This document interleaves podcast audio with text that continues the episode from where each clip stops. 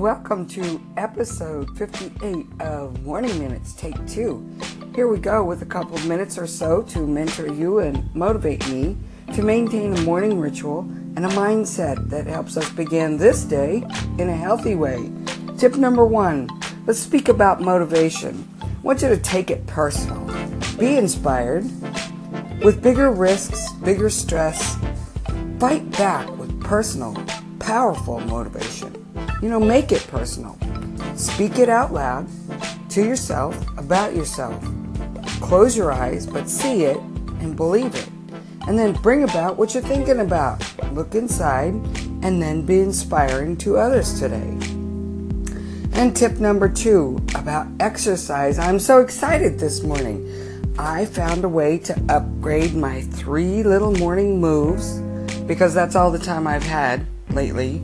With all the craziness at work, I've upgraded my morning moves, just the basics, but better. The same time spent, and I still manage to do them, but with a big punch. My changes in those 3 moves already make me feel taller, sit straighter already in just one day.